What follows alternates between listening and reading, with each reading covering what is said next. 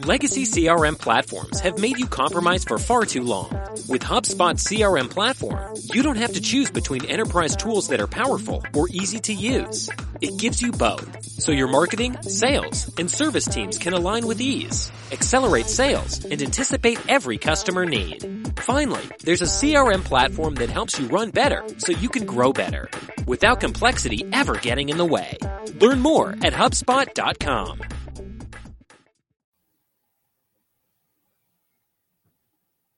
Welcome, everybody, to the NFL show on the Grueling Truth Sports Network. The NFL show is brought to you by the Replenishing Care and Technologies. Check them out at rcandt.com. Also by Manscaped. Sam's waiting for me to say something, but I, I won't go all in until next week's when we actually start. But you can use the promo code TGT20 right now to get 20% off your first purchase. And Sam, have you gotten yours yet? I'm getting it later this week. I had to ship it shipped down from New Jersey because I didn't have a mailing address here until a couple days ago. All right, let's go ahead. Let's talk about what I think was a very interesting week in the NFL. A couple great games, a couple not so great games. We're going to start off with last night. And last night we had a marquee matchup between Kyler Murray or Kyler Murray and Russell Wilson. And both of them actually were very good. Wilson threw a few picks, though, that ended up costing him the game as Zane Gonzalez found a 48 yards redemption after missing a kick at the end of the uh, at the end of the game, which would have not sent it to overtime, would have gave the Cardinals the outright win. The Cardinals hand the Seahawks their first loss, Sam, 37 to 34. What was your takeaway on this game? My takeaway really was that the Seahawks aren't well, their defense, obviously, this is the defense is the issue. I mean, they gave up 37 points to Arizona and Kyler Murray had some big moments during the early season, but had also struggled and uh, incredibly and had some high turnover games. And the defense for Seattle really offered no resistance for most of the game. And they had one turnover on DeAndre Hopkins. They had an interception. And we, even with all that, they still gave up 37 points to the Arizona offense. And to me, the defense of Seattle, I know Russell Wilson's great, but when he struggles, when he has a bad game, this defense is not good enough to make up for that. All right, and welcome to the spotlight, Isaiah Simmons, who is an ultra versatile Cardinal first round pick who's been much maligned this season. But on a night when he had just one tackle, he made the biggest play by far in his young NFL career when he picked off Russell Wilson in overtime to set up Zane Gonzalez's winning kick. It was just one play, but it was a great play, Sam. Yeah, I mean, that's got to give you a huge confidence boost. I know he hasn't played a lot so far this year. People have been kind of asking questions because he was such a high draft pick he was such a well respected player in college for all he accomplished. People were wondering what was going on. But here, you know, maybe this is the confidence boost he needs to kind of get himself going and start picking up plays and start seeing more playing time. All right. Now, the play that stood out to me, which we're going to share right now, was Budda Baker, who got run down by Russell Will or run down by DK Metcalf. Is this showing up on the screen all right? Yep. Yep. I can see it. All right. Now, this play to me, I mean, was it Don Beebe in the Super Bowl back in the day when the game was already won and he chases down Leon Lett and knocks the ball away? Let's see if we can get the video to work here.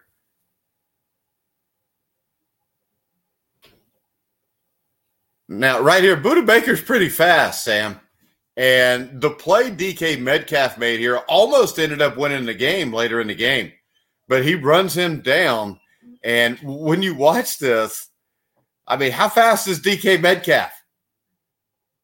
Yeah, that's, that's just incredible speed. I mean, you see him overtake Russell Wilson, you see him just run down Budda Baker. Look at how much, look at his strides. Look at how much bigger his steps are than Budda Baker's. And Budda Baker's not a slow player, like you said.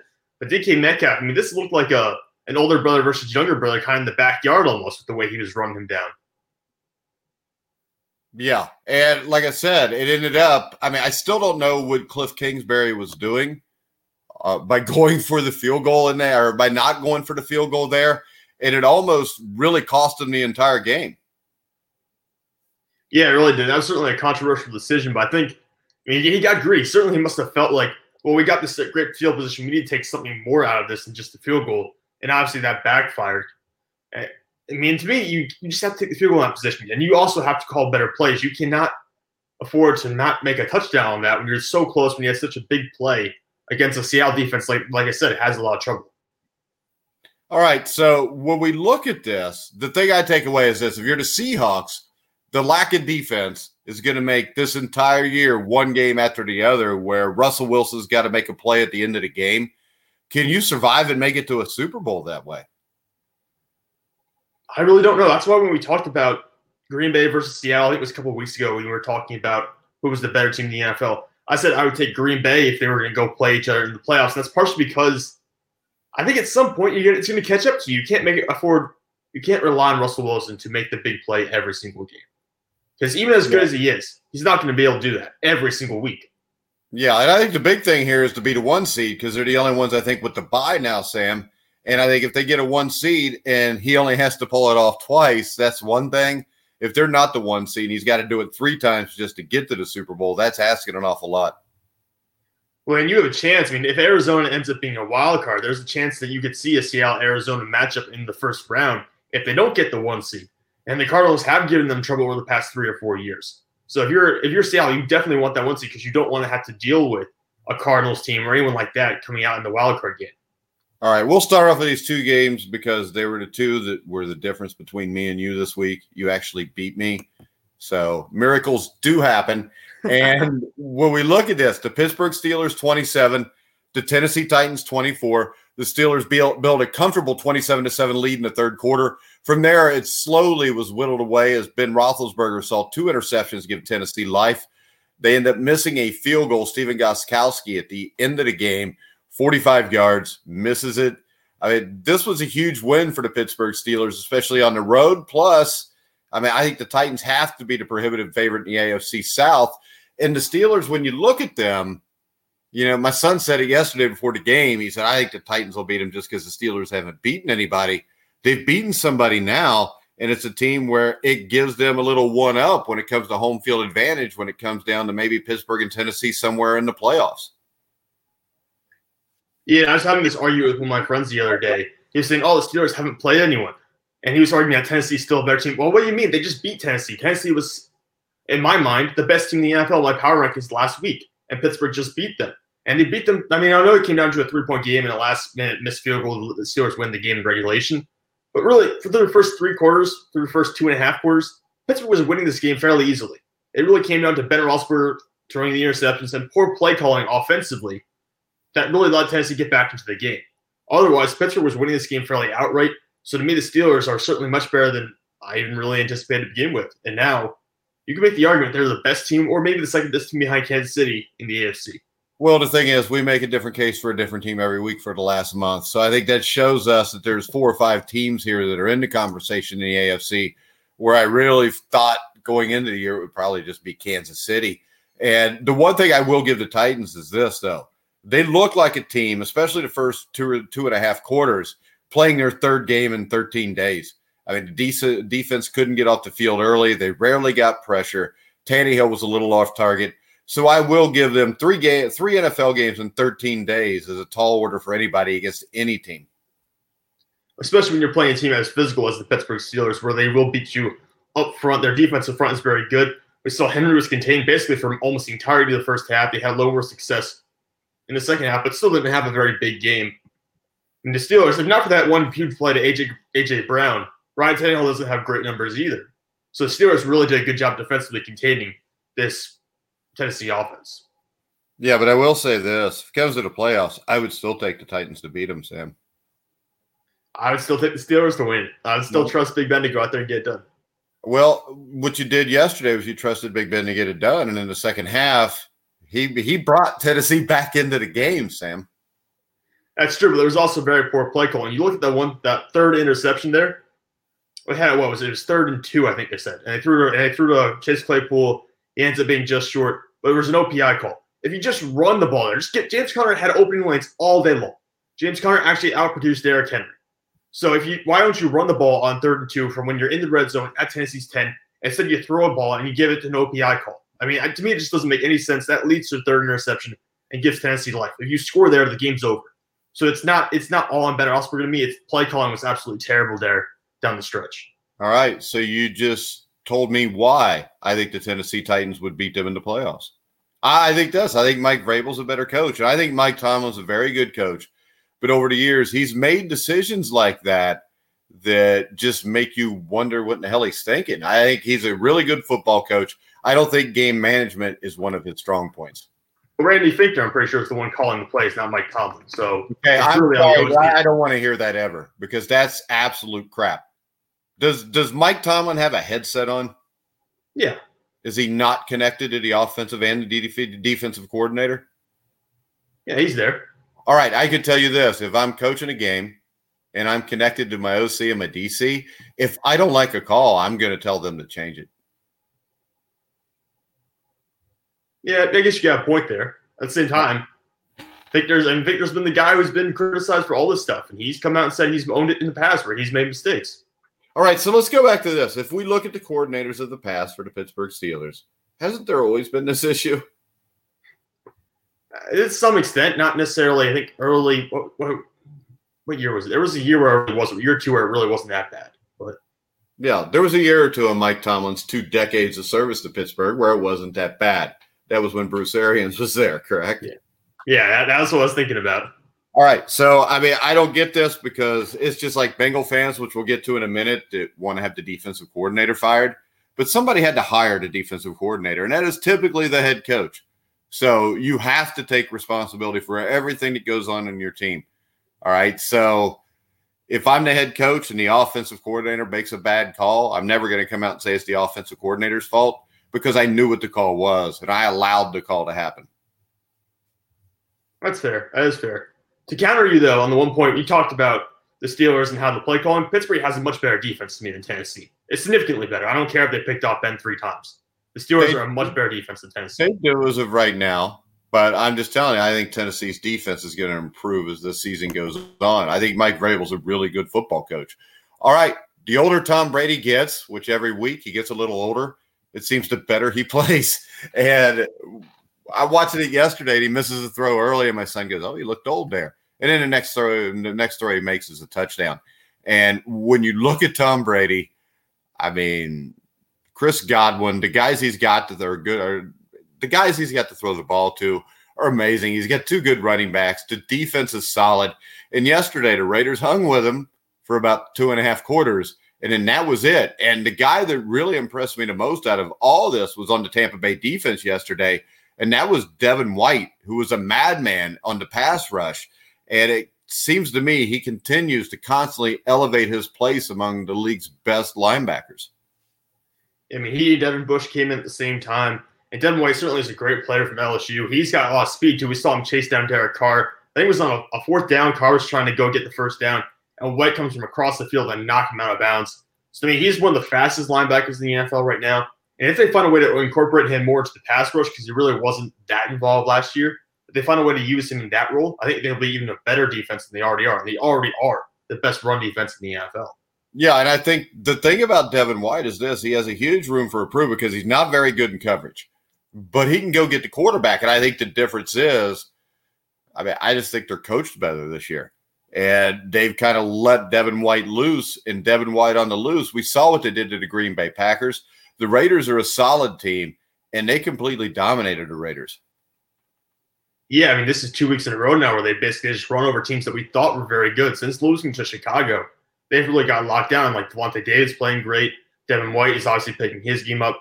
We are seeing just high level play from Tampa Bay Buccaneers, even from their secondary, that we haven't seen up to the last two, I want to say two or three weeks. And now they've gotten so much better, or they're looking much better at the very least, maybe more comfortable what they're doing. Even Scotty Miller. Scotty Miller was the leading receiver for Tampa Bay yesterday. If you can have Scotty Miller be the leading receiver on a team that has Chris Godwin, Mike Evans, Tyler Johnson, and soon to be Antonio Brown on the roster, I mean, that's just incredible to me. Well, the thing is this if you look at the past of Tom Brady, we see that from game to game, where the different guy is the main guy. Hell, he made Chris Hogan look like a Pro Bowler sometimes. So with Tom Brady there in the NFC, I know we just talked about the Seahawks and the Packers, but to me, right now, the Tampa Bay Buccaneers are the best team in the NFC. Yeah, I think we were talking about when we discussed uh, my NFL power rankings last week that Tampa Bay would be in the top five. And I said maybe by the end of the year. They'll be in the top five this week. They're playing at that level right now. Yeah. And I really think right now, I don't know if anybody's playing any better than what they're playing. You match them up with the Kansas City Chiefs. I mean, hell, they're the one team that may have just as many weapons maybe not vertically, but they have just as many weapons on offense as Kansas City. And on defense, the Buccaneers are just better than the Chiefs. But yeah, and if you could hypothetically in that matchup, shut down Clyde Edwards-Helaire on the ground, put it all on Patrick Mahomes, you have a really good chance to win that game. The Buccaneers might be the best matchup for any team in the NFL at this point. All right, let's move on and we'll go talk about my favorite topic, which is the Dallas Cowgirls, who got beat 25 to 3 by the Washington Redskins.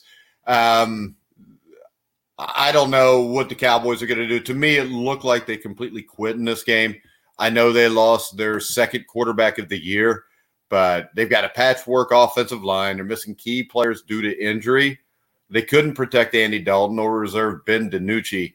And when you look at this, I mean, hell, they might be the worst team in the or in the NFC East, which makes them the worst team in the world if they don't get it together soon. And I don't see it happening. Yeah, I mean, they looked totally disinterested in yesterday's game. It was not whatsoever. I mean, they weren't trying. It really looked like they weren't trying. I don't know. Even at the very beginning, when Andy Dalton was there and playing and he was healthy, they looked totally disinterested in playing football the other day. And to me, that speaks a lot when coaching, right? I mean, that's got to fall back on Mike McCarthy to some degree. Yeah, I mean, it's kind of like Cincinnati. Everybody wanted to get rid of Marvin Lewis, but they did. And their pathetic owner went out and found somebody even worse. And everybody in Dallas wanted to get rid of Jason Garrett, but they've got a pathetic owner also who went out and found worse. And I mean, I know almost every Cowboy fan I know was excited to get Mike McCarthy. I told him you wouldn't be very long. And this Washington football team is a team without an individual rushing performance of 60 plus yards all season. But Antonio Gibson had more than that by the end of the first quarter. So I think what Washington found here was not a running game. It found the only team that it could run the ball against. Pretty much. I mean, they absolutely destroyed the Dallas Cowboys. And if you want to, we can play this clip here of Andy Dalton getting hit. We can show you the replay of this hit because I know you want to talk about this, right? Yeah, I would love to see the hit. Let's see if we can get to go. So that's the hit. This is the angle from Jon Bostic taking the hit on Andy Dalton as he's sliding to the ground. So what, what, are, what are your thoughts on this? They threw Jon Bostic out of the game. They're not suspending him. What do you think about this? They're not suspending him? They're not suspending him. It was announced he won't be suspended. How could you not suspend him if player safety and helmet to helmet? I mean, that's a quarterback that's obviously sliding and a player that went for his head. I mean, I, I think this. I think the biggest thing I have is this. If I'm Mike McCarthy, I know my days are numbered from the fact that after that hit happened, what did the Cowboys do with their quarterback laying on the ground, half dead? They, they did not go after Jon Bostic whatsoever. No one came up to Jon Bostic. They did nothing. And to yeah. me, that'll tell you all you need to know about Mike McCarthy. There is no culture in Dallas. There is no team togetherness. They don't care about each other.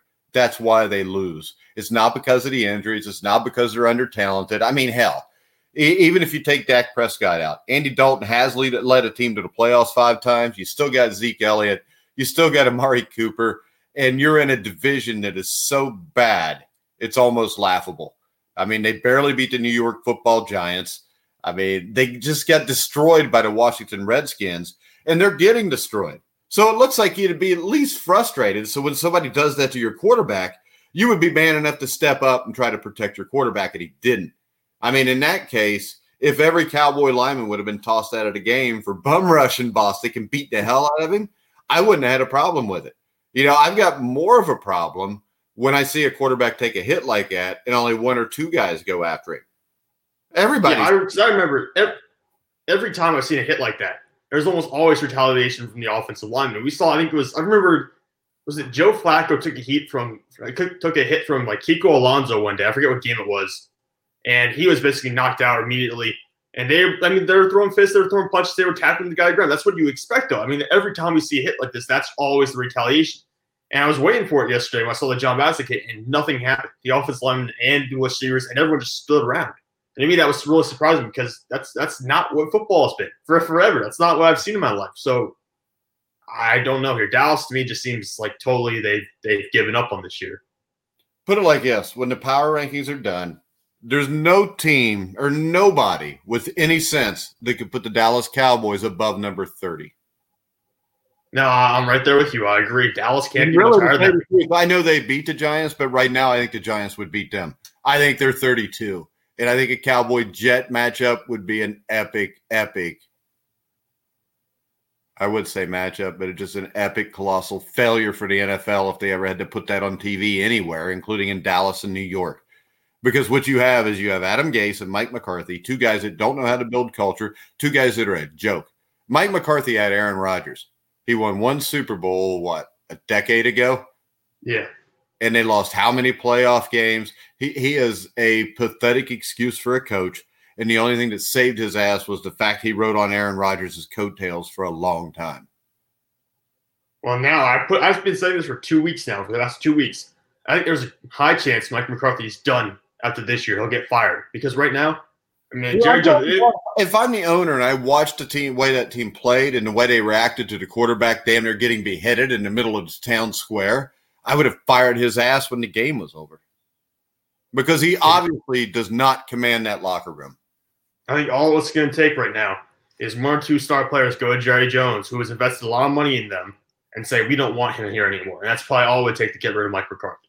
Well, I would think that that's probably already happened too. I mean, there have been rumors coming out of that locker room already that they're not happy with the coaching staff. All right, next up, we've got. Hold on, it's supposed to show it. Where was it? Oh, here it is. We've got the San Francisco 49ers who beat the New England Patriots 33 to 6. This was a little bit of a beatdown. Of course, the Niners ran the ball as they always do. Jeff Wilson ripped up 112 yards. I'll tell you what, when you look at the guys, you know, Hasty picks up 57 yards. Kyle Juszczyk even got in on the action. To me, what it tells me is I think the San Francisco 49ers have, even with guys hurt, one of the best offensive lines in football. Garoppolo looked good. Brandon Aiyuk, six receptions for 115 yards. Um, Cam Newton was horrible yesterday. I, I don't know. I mean, I've been positive just because it's Bill Belichick. But if he somehow got this team to six or seven wins, he might be the coach of the year. Yeah, we've we've really gone back and forth on this New England Patriots team, or at least I have. I entering the season, I thought they might be capped at five or six wins. After the first Wait two or three weeks, I thought they might make the playoffs on our NFL. After the first two or three weeks, I said I thought they make make, make the playoffs. I like I have flopped so far back and forth on this issue, just showing you that I have no no understanding entirely what's going on with this with them. But I, no, I, I think this. I think they're under talented. They suck, but they've got Bill Belichick. So you hold out hope just because they've got Bill Belichick. But you can only do so much as a coach if you don't have the players. Yeah, and you asked me last week if it's time for the Patriots to sound the alarm. To me, I think it is now. And at this point, after this significant of a loss against the 49ers team, I think it's time to say this is probably a lost season for New England now. They've got no chance, in my opinion, of coming back from this. Do you go go do you go with Jarrett Stidham the rest of the year or do you keep trying to Cam Newton?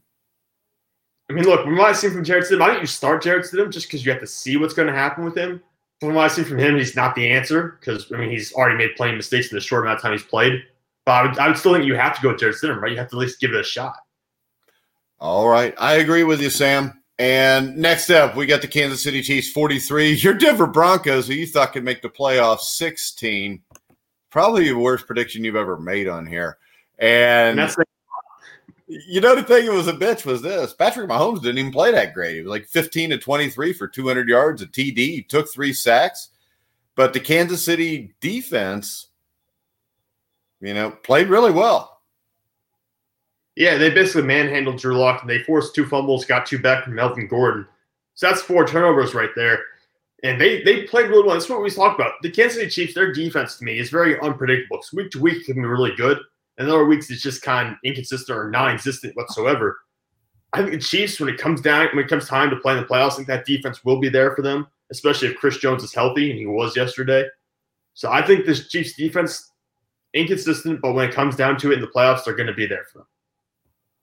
Yeah, and I mean, they really, when you look at it, if you look at the stats, you try to figure out how in the hell they scored 43 points.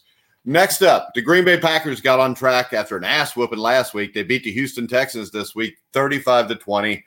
I think this was to be expected. I mean, the Texans don't have a lot outside of Deshaun Watson. And when you look at this, Green Bay got back on track. They won the game fairly comfortably. Davante Adams was a beast. The Texans couldn't contain him. Aaron Rodgers played really well. I think this is what it was. It was a good football team beating up a bad football team.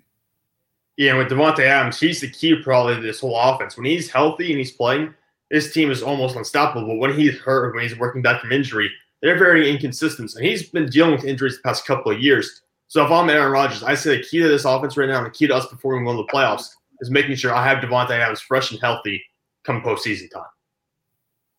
All right, Sam. We had the Saints and the Panthers. It was actually a hell of a football game. The Saints yeah. offense looked really good, but Carolina still looks like they're a legit contender when it comes down to it.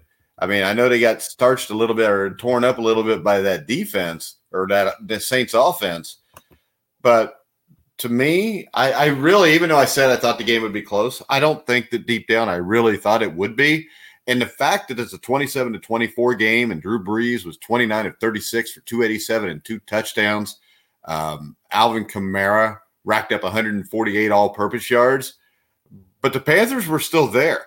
And Teddy Bridgewater, 23 of 28, 254, two touchdowns. I mean, this team's for real. And I think it also shows you that the Saints, I think, are slowly getting back to where they want to be. And the question here is, are they ready to do that? Or eh, can the Saints go to the Super Bowl without Michael Thomas? I don't know if they can go to the Super Bowl without Michael Thomas. I think they could get to the divisional round without him. But I do think you need all hands on ship, including Emmanuel Sanders, who they didn't have yesterday, and Michael Thomas. You're going to need those guys to make the Super Bowl run just because that defense, I know it's the defense is talented, they still get up 24 points the other day, and the offense only put up 27. To me, that's a little bit worrisome. So I think you need to have those guys available. But at the same point, I think the big takeaway here is they can win without Michael Thomas. They don't necessarily need him. He haven't had him since basically week one. You can win games without Michael Thomas. They're finding a way to. I mean, they could. They're not going to win this division. So think Tampa Bay will, but they'll make the playoffs with 10 or 11 wins. Well, I, I think this. I think when we look at it, is Michael Thomas worth it? And does Michael Thomas really make a difference? Does Michael Thomas make a positive difference or a negative difference when we look at this? I would say a, a slight positive just because. You can't control what's outside your home, but you can control what comes in. Because Clorox disinfecting wipes kill 99.9% of viruses and bacteria, including COVID 19 virus, when used as directed on hard, non porous surfaces. So whether it's from dirty doorknobs, dirty shoes, or something else, outside germs won't stand a chance. When it counts, trust Clorox. Kill Pseudomonas, Salmonella, and influenza virus type A2. Kill SARS-CoV-2 on hard, non-porous surfaces. Use as directed. You can't control what's outside your home, but you can control what comes in. Because Clorox disinfecting wipes kill 99.9% of viruses and bacteria, including COVID-19 virus, when used as directed on hard, non-porous surfaces. So whether it's from dirty doorknobs, dirty shoes, or something else, outside germs won't stand a chance. When it counts, trust Clorox. Kill Pseudomonas, Salmonella, and influenza virus type A2. Kill SARS-CoV-2 on hard, non-porous surfaces. Use as directed because of last year, I mean, they obviously performed much better than they have so far this year. They've had a little bit more of a hiccup. But at the same time, working him back into the lineup, that's going to take time. Is he going to throw off the rhythm of everyone else on the team? So there might be issues there. And there have been rumors tossed around. Maybe they trade him this offseason because he costs a lot of money. If they feel like they can get they can get uh, production from other players, not named Michael Thomas, they have to pay a lot less money. I mean, trading him away, get maybe a first to stick around pick for him, not have to pay that salary. That's not a bad deal. I would trade him right now. I mean, he assaulted one of his teammates. He's constantly hurt. He just sounds like more trouble than he's worth. And this is a team that doesn't need. I mean, Emmanuel Sanders will be back. Emmanuel Sanders is a good receiver. You know, they've got Drew Brees, they've got Alvin Kamara. I mean, hell, you might be able to pick up something defensively or offensive line wise because you know you can get something from Michael Thomas probably. You could, you could, if you want to invest in the future, you could probably get a first and a fifth for him if you really wanted to. Yeah, but also what you want to do. Yeah. And also Carolina. Like Carolina the other day, look at this one. When they get Christian McCaffrey back, they're going to be very good because he only had 37 total rushing yards for the entire day. And they still only lost to the Saints by three points. When they get McCaffrey back, this is going to be a very good team. All right. Maybe the most exciting game of the day was Baker Mayfield against Joe Burrow.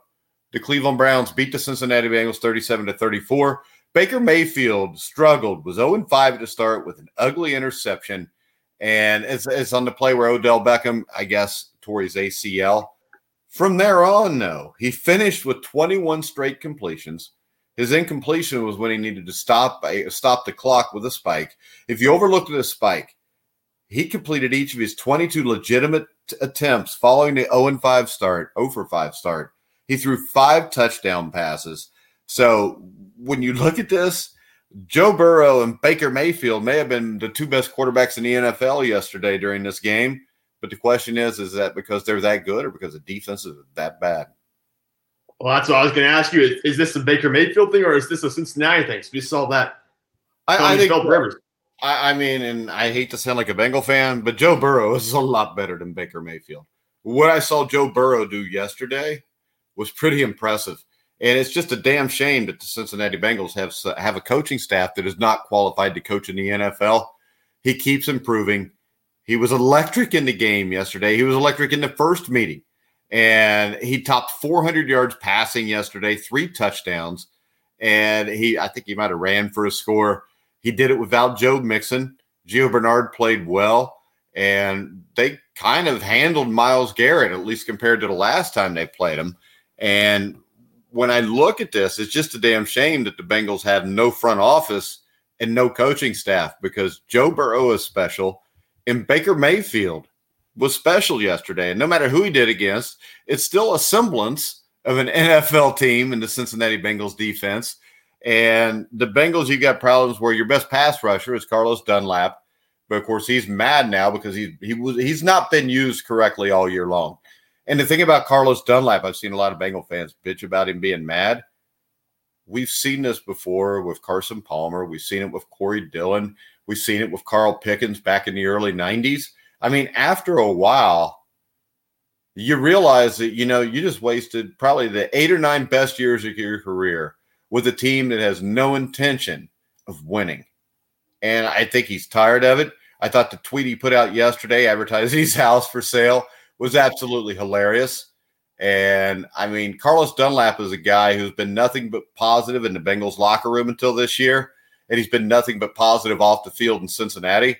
So I think with a guy like Carlos Dunlap, who's been here for eight or nine years, is starting to get pissed off.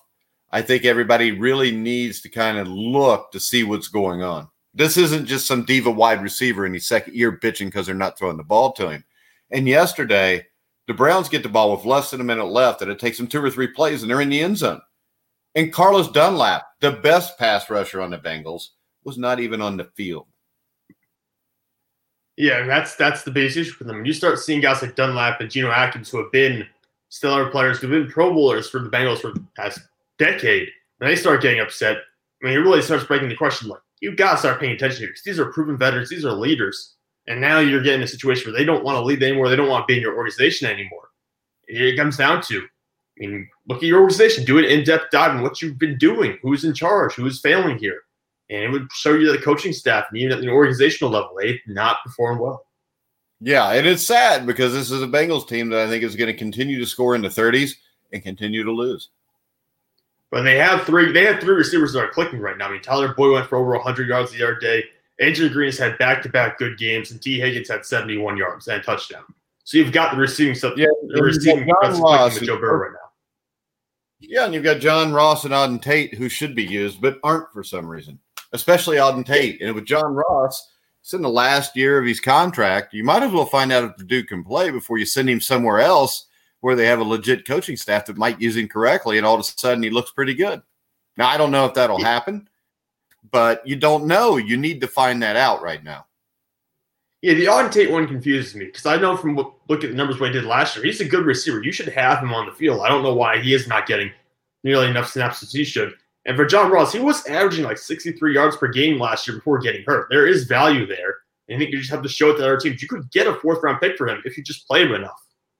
Yeah. And the thing is, if you play him and he goes off, has a big game, you might be able to get a fourth round pick for him. It's better than getting nothing when the season's over, which is what the Bengals are good at doing it. I mean, they did it with Andy Dalton.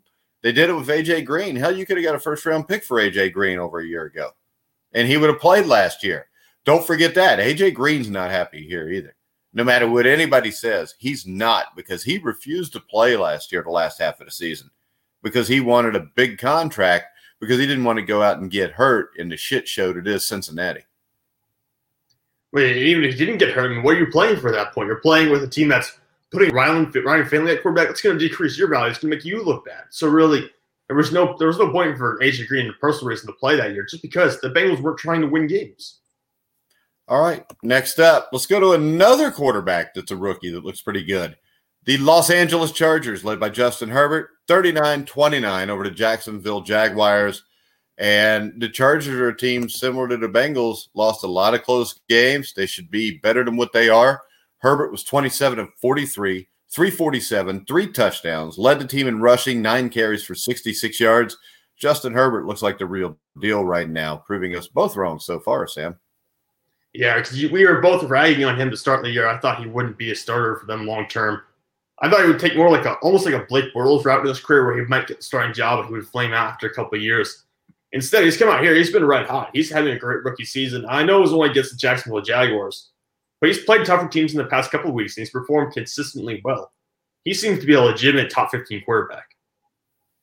Yeah, and the Chargers, they've got Melvin, Melvin, Melvin Ingram back on the defensive line. You got Joey Bosa. So I, I think the Chargers, believe it or not, even at what are they, two and four? I think they're a contender for a playoff spot. Oh, I don't know if I would go that far, Mike. I think they're certainly they're certainly a good team. They're performing. I mean, their record's worse than their actual team performance so far, but they're kind of yeah. behind the eight ball at this point. But remember this: the first couple of games was without Justin Herbert, and I mean, the way Herbert's played right now, you could say they probably win the game in Cincinnati easy because Tyrod Taylor was horrible in that game. So I'm not going to count them out at two and four because if nine wins get you in, I think this is a team with the talent to go seven and three the rest of the way. I could see that happening. You would have to probably top the Raiders though, because there's a good chance right now you're seeing three teams come out of the AFC North. Yeah, but I think this. I think with the Raiders, you have a lot of question marks, and those question marks make this possible right now. Because I think the Raiders are going to be a team that's going to win games that we don't expect them to win. They're going to lose games you don't expect them to win because they're a young football team. So are the Chargers the Chargers are only one game behind the Raiders right now. Yeah, it certainly doesn't feel that way, but you're right. They are only one game back. And I mean, we've seen in the past, Jon Gruden's team has a habit of falling apart late in the year. They did last season. All right, let's talk about the best game of the day. You know what I'm talking about. The Buffalo Bills 18, the New York Jets 10. The Jets actually had a double digit lead for the first time all season, Sam. Did you ever have that any? in itself is pretty sad.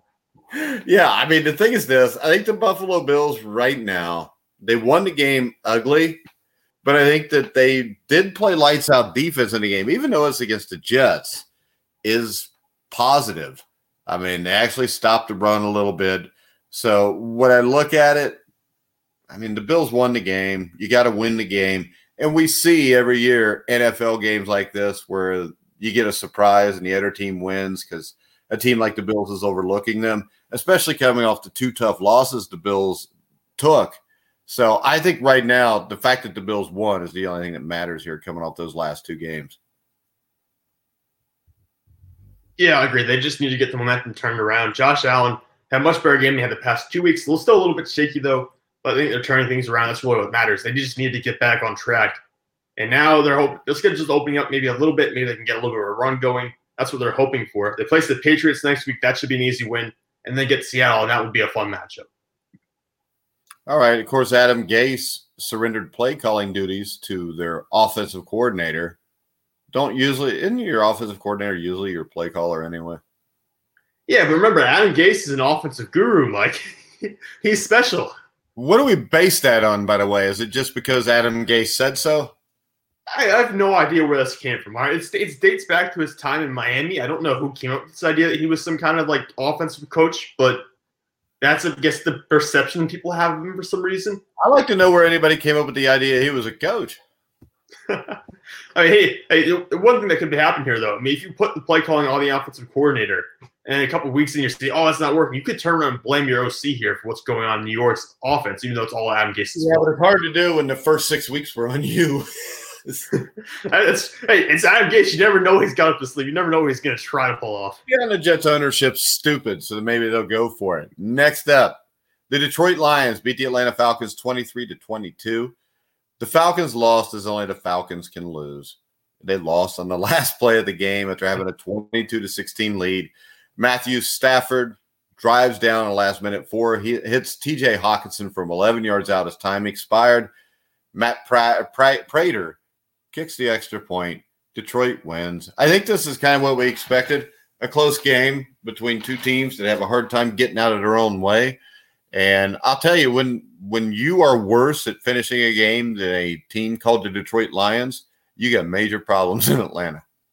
Yeah, I mean, really, that, this is exactly what you could expect. I mean, you couldn't have scripted it any better. Detroit ends up winning the game by one point at the very end as the Falcons collapse defensively on the last play of the game.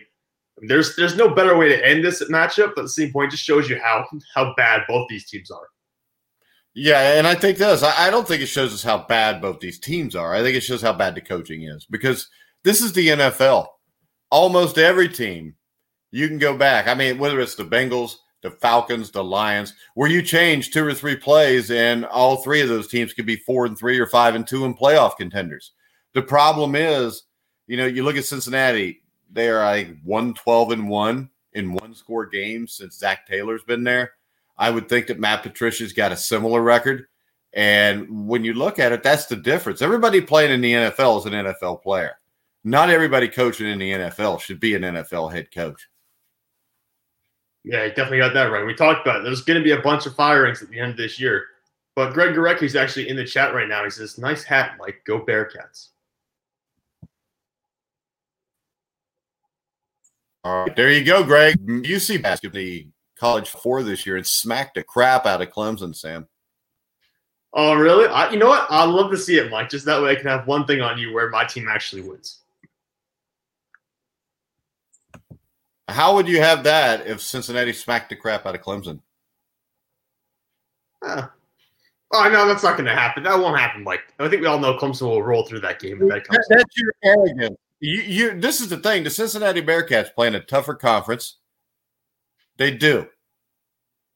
They're going to play. I know, tougher the ACC conference. is not great. No, the ACC sucks. And the thing is this: the Cincinnati Bearcats defense will just destroy and maul Trevor Lawrence. They'll probably break both of these legs, and then the New York Jets will pick him with the first pick of the draft. I mean, yeah, at this point, you have to throw. Trevor Lawrence has to throw a couple extra interceptions on game days at this point just to try to fall number two and get out of New York. All right, real quick, I missed some here. What is it? Rendon Die. I have Todd Gurley and DJ Moore. Should I trade them for James Conner? I want to get rid of Todd Gurley because I have Julio Jones. Neither one of us are huge fantasy guys, but I would do it for James Conner right now because I think this is the best James Conner has looked in his career. No, he's already off to a great start. I mean, it's like I think four 100 yard games or maybe just three. And even during his Pro Bowl season, he only had five. So he's already having a great year. I think if you're going for yards, definitely go for Conner. But at the same point, touchdowns, Gurley's getting a lot more scores than Conner at this point. All right. Greg says he's arriving late, but I think both Herbert and Burrow are clearly the future for their teams. But time will tell with Tua in Miami. Do you think that Tua is the future of the Miami Dolphins, or whatever your name is, Sam? you know, I'm gonna, I'm going to go for the clean sleep. I'm just going to buy in here and say that yes, he is. I know there are concerns there with the injuries in the past. Maybe there's, of course, there are always size concerns with these kind of guys. Based on what we saw in college, I think Tua has enough there. Maybe won't be as good out of the gate as Herbert and Burrow are, but I think he'll definitely be a player who's solid in a couple of years. I think he'll be better than Ryan Fitzpatrick, at least more consistent. I do expect him to be the future in Miami. All right. And then Greg, of course, made a comment about the UC Bearcats, who then Sam Teets made fun of. I mean, look, it, it's it's a nice it's a nice program you have there, but you got Clemson's on a different level. It's it's nothing personal. What level would that be? Is that the level where the coach is a pompous, arrogant ass who thinks he's above everybody else? Hey, I'm not going to defend Dabo Swinney. That's not my job. Dabo can take care of himself, and honestly, I when he talks there, it's it's a little shifty. I'm not going to lie. and Greg says that he actually saw the Bearcats play in a bowl game in Toronto a number of years ago. So has Clemson ever played in a bowl game in Toronto? I don't think so. There you go. That separates the two programs. What was the bowl game? Who did they play? I can't remember. I was going to say, I hope you're not asking me because I have no idea. I think it was like they played was Western Michigan, Greg. I think it was Western Michigan, something called like the International Bowl, you know, one of those high level bowl games that everybody wants to be a part of. Yeah, one of like the 70 bowl games in existence right now. Yeah, are there still 70? Because I saw Army's already accepted an invitation to play somebody in a bowl game. I think everybody's only played like four games, haven't they? Yeah, I mean, we're, I think we're the most teams have played are five or six at this point. But then, like Big Ten has just started playing. Pac-12 isn't even back yet, but who cares about them? We need to do a college football show since now it looks like the season actually going to happen with everybody playing. Yeah, everything's picking up now. I think we're definitely going to see the full year play out. All right. Well, maybe we'll do that then. Oh, we got some comments. Uh, Greg said no to something, and then I think so. So I don't know what no and I think so, Greg means, but I'm pretty sure it was the International Bowl, but I'm not 100% sure. All right, tonight, Monday Night Football, we've got a very interesting matchup. We've got, you know, the Rams and the Bears. The Rams are four and two, the Bears are five and one. The game will be played in Los Angeles. And LA gets the job done with a pass faced or uh, fast paced offense, an energetic and aggressive defense, while Chicago gets just enough from the offense with the defense stealing the show. And I mean, right now, the Bears are in first place. The offense hasn't been great, but it's done enough to keep the Bears competitive. Can they keep the Bear? Can they keep in the game against the high paced Rams offense? You know what? I think defense is good enough that they can. And this is a really tough game to pick for me just because they seem to have been up and down in the past. But I would lean towards the Bears because of that defense. I tend to go with the team that has the better defense in these situations. Chicago definitely does. And we've seen the Rams be vulnerable in the past. So I mean, I think Jared Goff's to get tripped up here a little bit, and the Bears are going to win this game. Yeah, and this is a huge game for the Rams, I think, just because they're playing in the NFC West. They, they have a chance here to come within a game of Seattle and they're coming off a loss. They didn't play well, I think, the week before against the Giants, where you know they didn't do a whole hell of a lot there either. And they are at home. Are they allowing any people? I figured they're not since it's California, right? I think they're pretty, I think they are. I think all places are allowing people at this point. I thought. Are you sure? I didn't know if California they would. I'll look it up. I'm pretty sure they're allowing fans in. Oh no, they aren't. Never mind. I lied. All right. Greg said something. Greg says the game doesn't exist anymore, and it shouldn't, Greg, because I don't think there was too many people there, if I remember right. But it did give me the chance to touch base with former colleague, the late John Saunders. But nothing like, hey, where else are you going to have an NFL show? And we're going to flash back to 15 years ago, the International Bowl with Cincinnati against Western Michigan. It doesn't happen anywhere but here. No, you're right about that, Mike. It certainly doesn't. All right. So who do you got tonight? Bears or Rams? Yeah, I'm just going to go with the Bears. I got the better defense. I think Khalil Mack's going to have a great game. I am a little concerned about what Aaron Donald's going to do to that Chicago offensive line, but I think the Rams are going to win this game. It'll be a low scoring. I mean, the, the Bears are going to win this game. It'll be a low scoring one, something along, something along the lines of 24 21. All right. This is the third straight meeting over the last three years between the two, between these teams. The Bears won a defensive affair in Soldier Field at 2018. The Rams got payback at the Memorial Coliseum last year. I think right now, when I look at this, I think Matt Nagy has done a really good job with this Bears team. I think Nick Foles makes a few plays tonight. I think the Bears defense will really give the Rams all kind of trouble. I like the Bears in this game 24-20, Sam. Yeah, it's going to be a low scoring game. They're not the Bears are not going to win if you score over 30 points. Well, if their defense throws up three touchdowns, they might. Well, yeah, but I, am not I'm probably expecting that to happen. It, it's going to be a low scoring affair, and that's the best way for them to win these games. All right. What do you think about Antonio Brown signing with the Buccaneers? Yeah, I found that kind of surprising because Bruce Arians had said, I think just earlier this offseason, he had no intention of bringing Antonio Brown in. He had some experience with him in Pittsburgh. From what it sounded like, Bruce Arians had a real issue with bringing Antonio Brown and did not want to do that. So I was a little shocked that he signed off on bringing Brown in. Because that's what they said. They said it wasn't all Tom Brady said. He was the head coach, and the GM decided to bring Brown on board. So that caught me off guard a little bit. I didn't expect that to happen. I'm betting this was Tom Brady that wanted him. Oh, yeah, absolutely. I mean, he's been advocating for Brown to get back in the league basically since um, since when he whenever he signed with Tampa Bay, he wanted him back already. Hmm. And Jimmy G called handing Belichick his worst home loss as Patriot coach a cool week. I'm sure it was for Garoppolo. I mean, probably. Odell, Odell Beckham is out for the season with a torn ACL. Does that kill the Browns' chances to be a playoff team?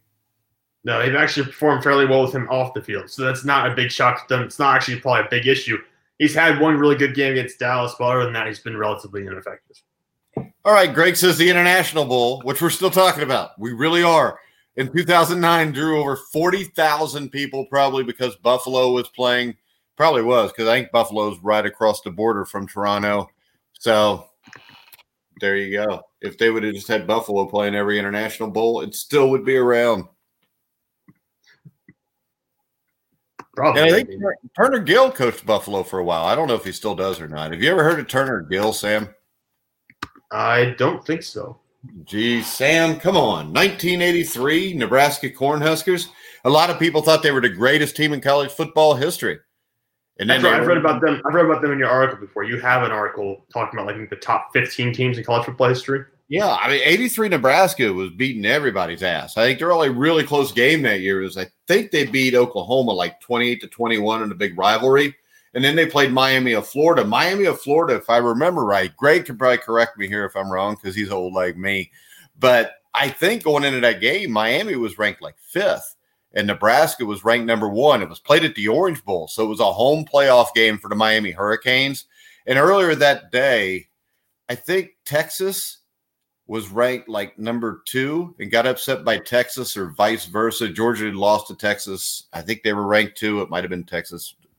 But long story short, that night in Miami, probably the greatest college football game I think I've ever saw. They win 31 to 30. Miami does. They upset Turner Gill in Nebraska. Miami was actually up 17 nothing at one point, which was a huge shock. And then 31 to 17, they were down. 31 24, they were down.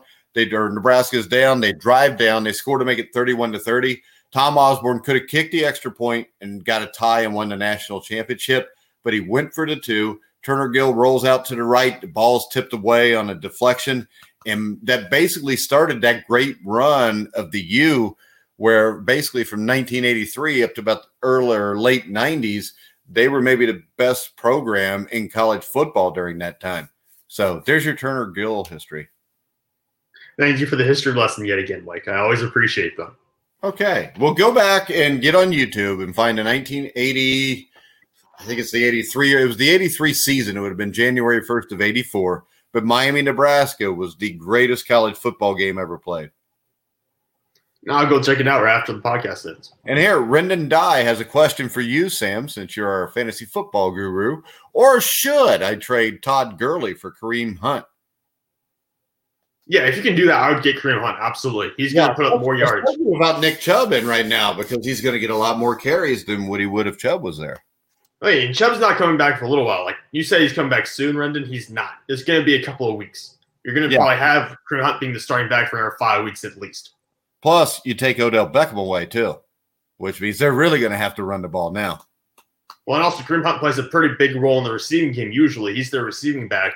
You know, Odell Beckham means probably more touches in that area too. Yeah. All right.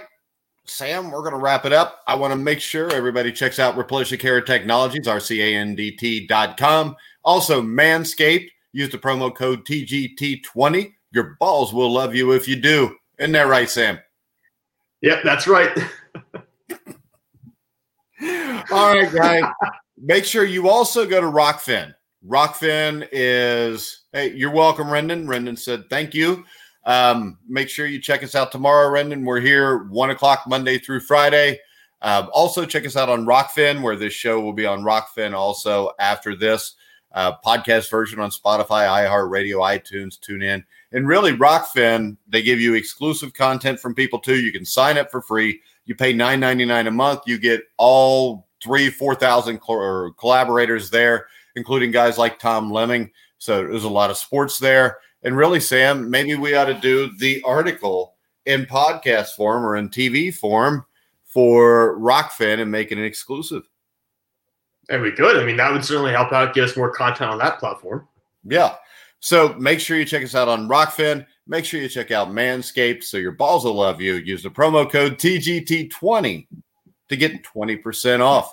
So for now, for Sam Teets, I'm Mike Goodpaster. You've been listening and watching to The Grueling Truth, where the legends speak. See you, Greg.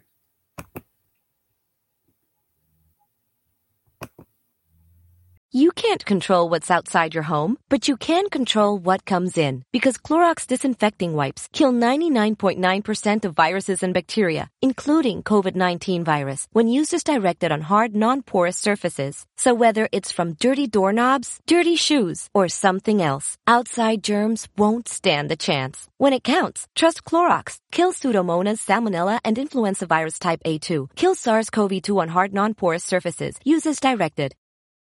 You can't control what's outside your home, but you can control what comes in. Because Clorox disinfecting wipes kill 99.9% of viruses and bacteria, including COVID 19 virus, when used as directed on hard, non porous surfaces. So whether it's from dirty doorknobs, dirty shoes, or something else, outside germs won't stand a chance. When it counts, trust Clorox. Kill Pseudomonas, Salmonella, and Influenza virus type A2. Kill SARS CoV 2 on hard, non porous surfaces. Use as directed.